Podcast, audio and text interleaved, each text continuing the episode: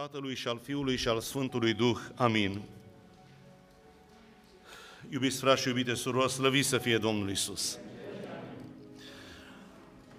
Mulțumim lui Dumnezeu că suntem din nou la praznicul acesta în a treia zi de Crăciun, la sărbătoarea Sfântului Arhidiacon Ștefan, la sărbătoarea păstorilor și a magilor și a tuturor celor care au stat în jurul turmei și în jurul Ieslei de la Betleem. De fiecare dată când uh, ajungem la aceste sărbători ale nașterii Domnului, este o stare deosebită pentru că uh, sărbătoarea nașterii Domnului aduce bucurie. Ca și orice copil care se naște într-o familie, aduce atâta bucurie și împlinire. Domnul Isus ne-a adus nouă cea mai mare bucurie, cel mai mare dar, iertarea și mântuirea sufletelor noastre. Și de aceea Parcă orice sărbătoare este plină de bucurie, dar sărbătoarea nașterii Domnului Isus Hristos ne face să trăim la o altă dimensiune, să trăim și noi aceeași bucurie pe care au trăit-o cei de acum 2000 de ani care au fost în jurul Domnului nostru Isus Hristos, a Maicii Sfinte și a tuturor celor care au fost acolo participanți.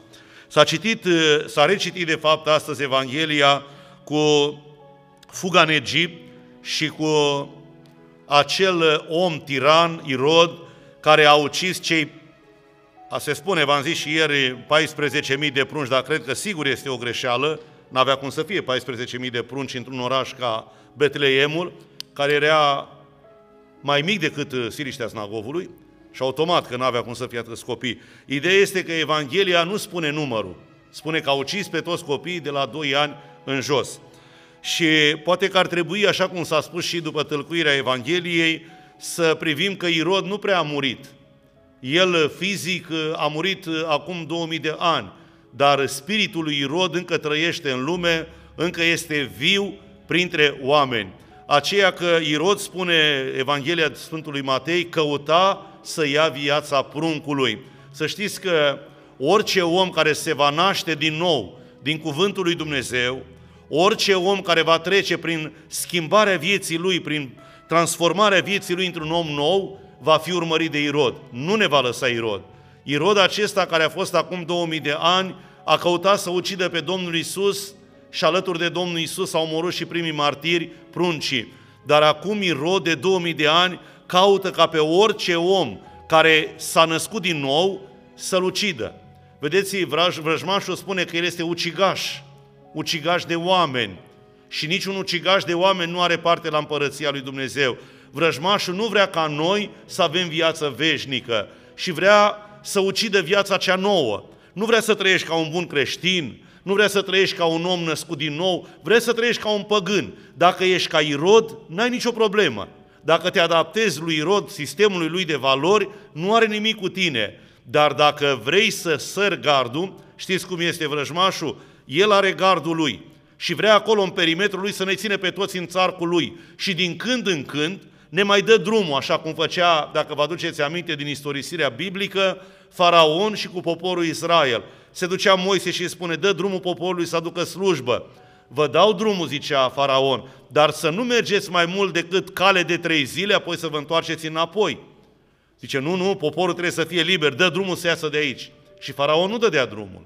Așa se întâmplă cu vrăjmașul. El ne dă oare cu o uh, libertate iluzorie și spune, bine, mergeți și pe la biserică, mergeți și pe la adunări, mai faceți lucruri bisericești, pomeni, dar după aceea vă întoarceți la mine. După aceea nu cumva să schimb viața. Aici este esența. Vrăjmașul nu vrea ca noi să ne naștem din nou, să avem altă viață de oameni buni, de oameni credincioși, de oameni altruiști, de oameni așa cum a creat Dumnezeu.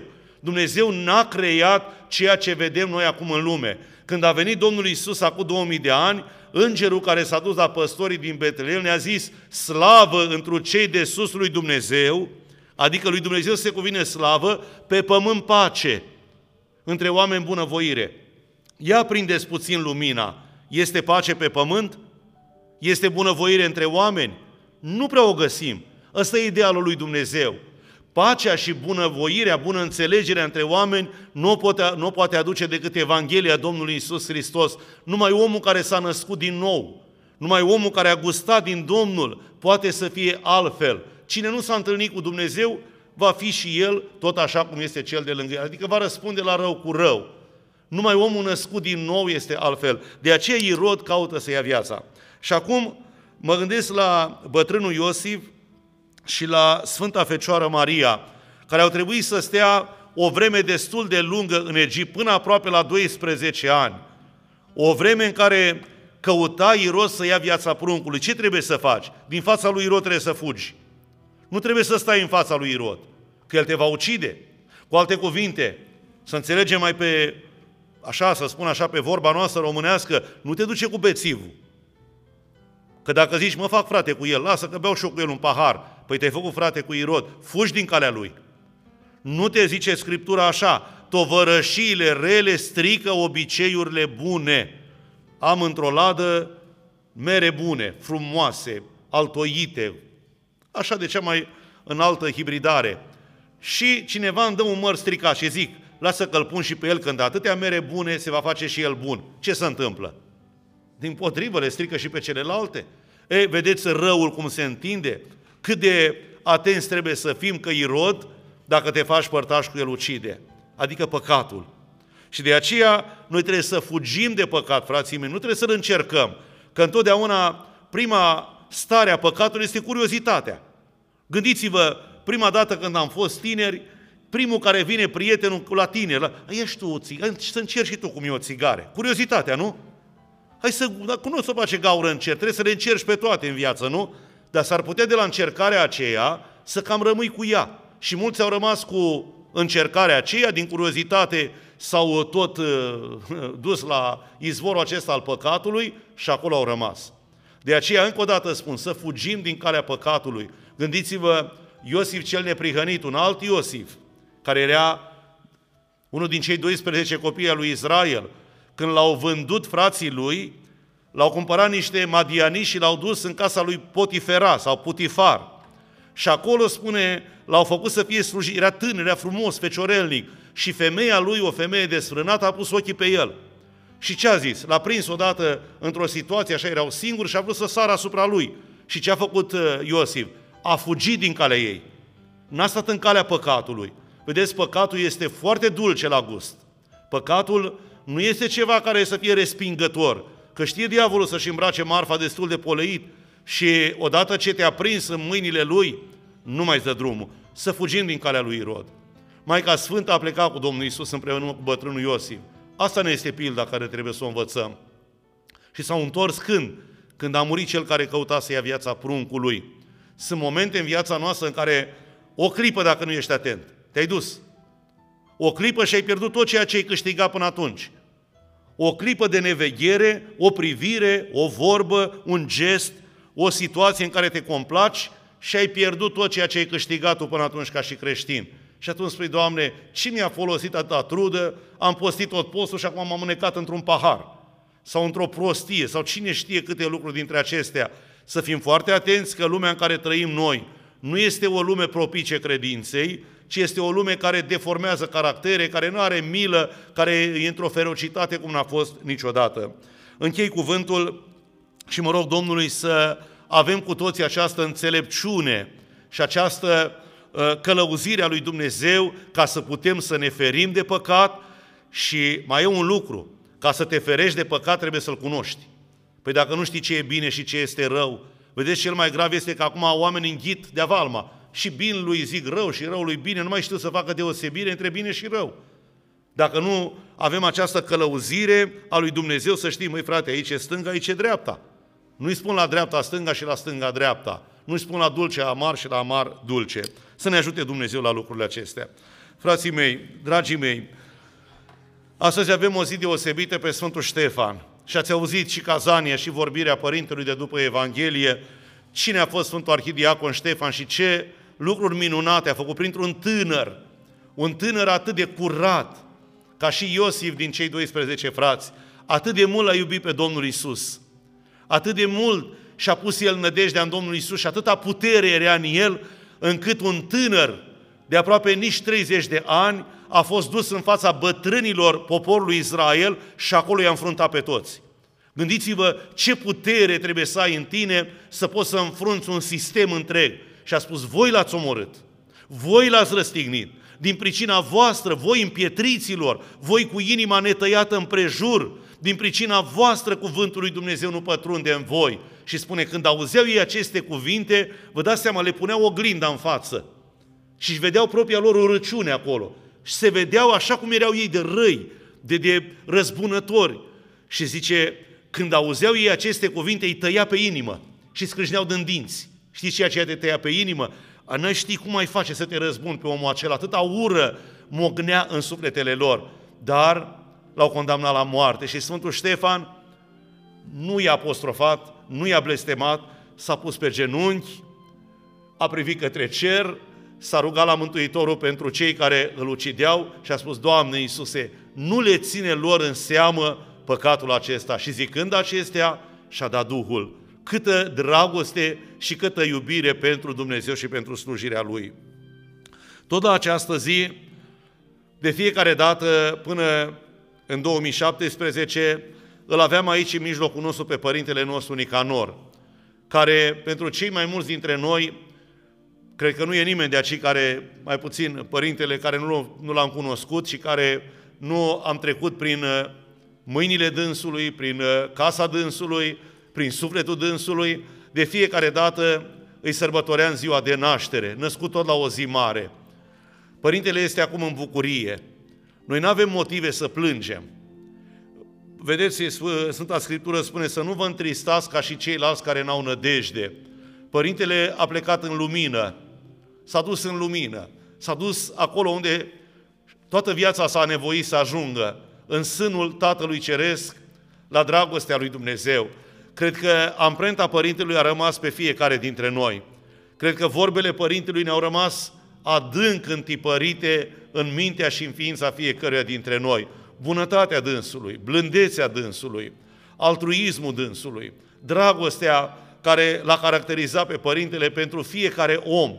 De aceea ați văzut câte sute de persoane au venit să-L însoțească pe ultimul drum și câtă lume l-a căutat cât a fost în viață, mă gândeam așa, oare ce căutau acești oameni și ce caută? Oamenii au nevoie de înțelegere, de bunătate și au găsit-o în inima Părintelui. Pe fiecare a știut să ne asculte, fiecare dintre noi a știut să ne dăruiască un cuvânt bun, un cuvânt nu prefăcut, ci un cuvânt sincer.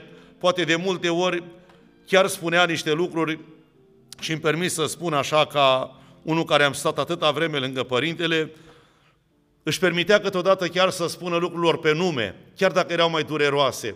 A venit cineva odată și a spus părintelui că și-a lăsat soțul și s-a cuplat cu cineva și spune, e, ești o proastă, cum să lași tu soțul tău să... La un moment dat a rămas, mă gândesc, să vezi ce reacție. Chiar a înțeles fata aceea, bunătatea, felul în care spunea părintele. Uh, inima din care plecau cuvintele părintelui erau așa de duioase, așa de înțelepte, încât nu puteai să te superi vreodată, chiar dacă spune adevărul. Cu greu îi spunea unui om așa pe față, dacă totodată când ajungea la limită și părintele le spunea lucrurilor pe nume. Uh, de fiecare dată, vedeți, când privim, uh, vine câte cineva mai străin, fie pe aici la biserică, fie dincolo, zice, da, Sfântul de acolo, ce Sfânt este? Uitați-vă la chipul părintelui că nu prea se deosebește cu chipurile de acei care sunt pictate pe pereți.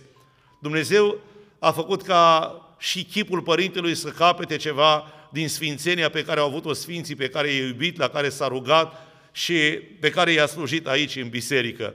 Mă rog Domnului ca de acolo de unde este Părintele din lumină, de la dreapta Tatălui Ceresc, să ne ocrotească pe fiecare dintre noi. Am simțit ocrotirea, să știți că se roagă pentru noi. Să știți că Părintele cu trupul este mormânt, dar cu sufletul, cu Duhul, este acolo la Tatăl Ceresc și se roagă pentru toți aceia, avea sute de nume pe care le știa pe de rost aproape, care în fiecare seară le spunea și de vii și de adormiți. Și aici era în condiția umană, în care mai se pune și praful uitării. Acolo părintele sunt încredințat că toate miile de pomelnice stă înaintea lui Dumnezeu și le pomenește pe fiecare și se roagă pentru noi. Dacă aici a vibrat atâta iubire din dânsul, gândiți-vă că de acolo și mai multă iubire ne trimite din partea dânsului, de la dreapta mielului, de la dreapta Tatălui Ceresc și de la Domnul Duhul Sfânt Dumnezeu nostru cel viu și adevărat. Iubiți frați și surori, noi am avut harul acesta să-L cunoaștem. Scriptura zice, aduceți-vă aminte de mai mari voștri, care v-au vestit cuvântul lui Dumnezeu, uitați-vă cu băgare de seamă la sfârșitul felurilor de viețuire și urmați-le credința. Călcați pe urmele mele, a zis Sfântul Apostol Pavel, întrucât și eu am călcat pe urmele lui Hristos. Să călcăm pe urmele luminoase ale Părintelui. Nu-i de ajuns că l-am cunoscut ca ființă. Cea mai frumoasă pildă este aceea de a urma învățătura și viața frumoasă a dânsului. Domnul să ne învrednicească și pe noi de binecuvântarea Părintelui. Să ne ajute Dumnezeu tuturor să încheiem anul acesta. A fost un an greu, un an cu încercări, un an cu boală, un an, un an cu, mă gândeam așa, vorbeam cu soția seară, arătau de anul trecut când s-a schimbat anul, când a trecut anul de limbile ceasului de 12. Ne gândeam noi ce va veni peste noi. Zice o vorbă, nu aduce anul, ce aduce ceasul. Vedeți, viețile noastre sunt în mâinile lui Dumnezeu. Noi ne rugăm la Dumnezeu să avem un an bun și toți anii sunt în mâinile lui Dumnezeu. Important este să primim putere de la Dumnezeu, înțelepciune, credință, chiar dacă de pe acest pământ va trebui să plecăm, că nu e nimeni veșnic pe aici, să plecăm în păcați cu Dumnezeu. Nu știm ce ani vor veni, ce suferințe vor veni, important este să ne păstrăm mintea întreagă, să fim oameni de echilibru, să nu fim oameni, vedeți, se seamănă atât de mult panică, disperare, uh, măcar aici de la biserică trebuie să găsim speranță. Speranța noastră, nădejdea noastră, credința noastră nu trebuie să piară. Pentru că dacă ne pierdem și ultima redută, care este credința în Dumnezeu, am pierdut totul. Și să știți că cel mai mare paralizant al credinței este frica. Când a ajuns să pătrundă frica în un om, probabil că și cel mai bun medic nu mai poate, pentru că jumătate din ceea ce ești tu este paralizat din cauza fricii. De aceea să avem nădejde în Dumnezeu, să ne încredem în puterea lui Dumnezeu, ca anii care va mai rândui Dumnezeu să mai fim pe acest pământ, să-i trăim în teamă și în ascultare de Domnul. Domnul să ne binecuvânteze!